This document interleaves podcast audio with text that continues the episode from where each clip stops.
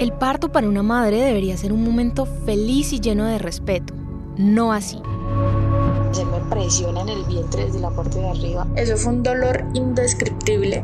Ya disfrutó, esa es la consecuencia de su disfrute. En las salas de parto también hay agresiones. Se les conoce como violencia obstétrica. Escucha todo lo que debes saber sobre violencia obstétrica en Historias en Sala de Parto. Desde el 19 de agosto en Spotify.